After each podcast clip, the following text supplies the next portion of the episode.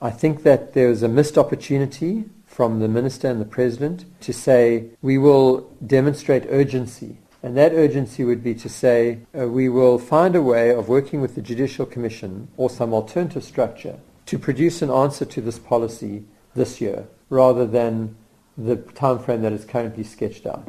And so the President and the Minister did not offer anything new. Spokesperson for the Ministry of Higher Education, Harold Maloka, responds. Well, government has demonstrated its commitment to finding a lasting solution, a long-term solution that will ensure that um, access to higher education is possible, particularly for students that are coming from from poor families. Government has made sure that it has put together a comprehensive package for the 2017 academic year to ensure that the students that are coming from poor families, from the middle class and the missing middle, which means that they, those that are receiving an annual income of about 600,000 don't have to pay any fee increase.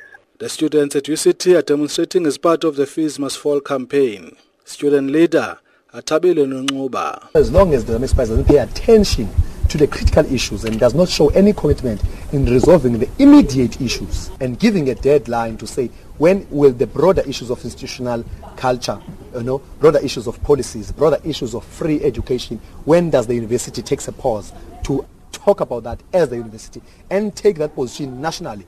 Because we know, to the Mr. President, where the power lies in this country.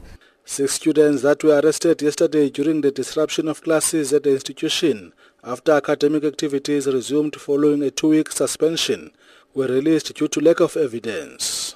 NPA spokesperson Eric Ntabazalila. The six students who were arrested by police did not appear in court as the matter was not enrolled due to a lack of evidence. Police and private security are continuing with monitoring the situation at UCT. I'm in Cape Town.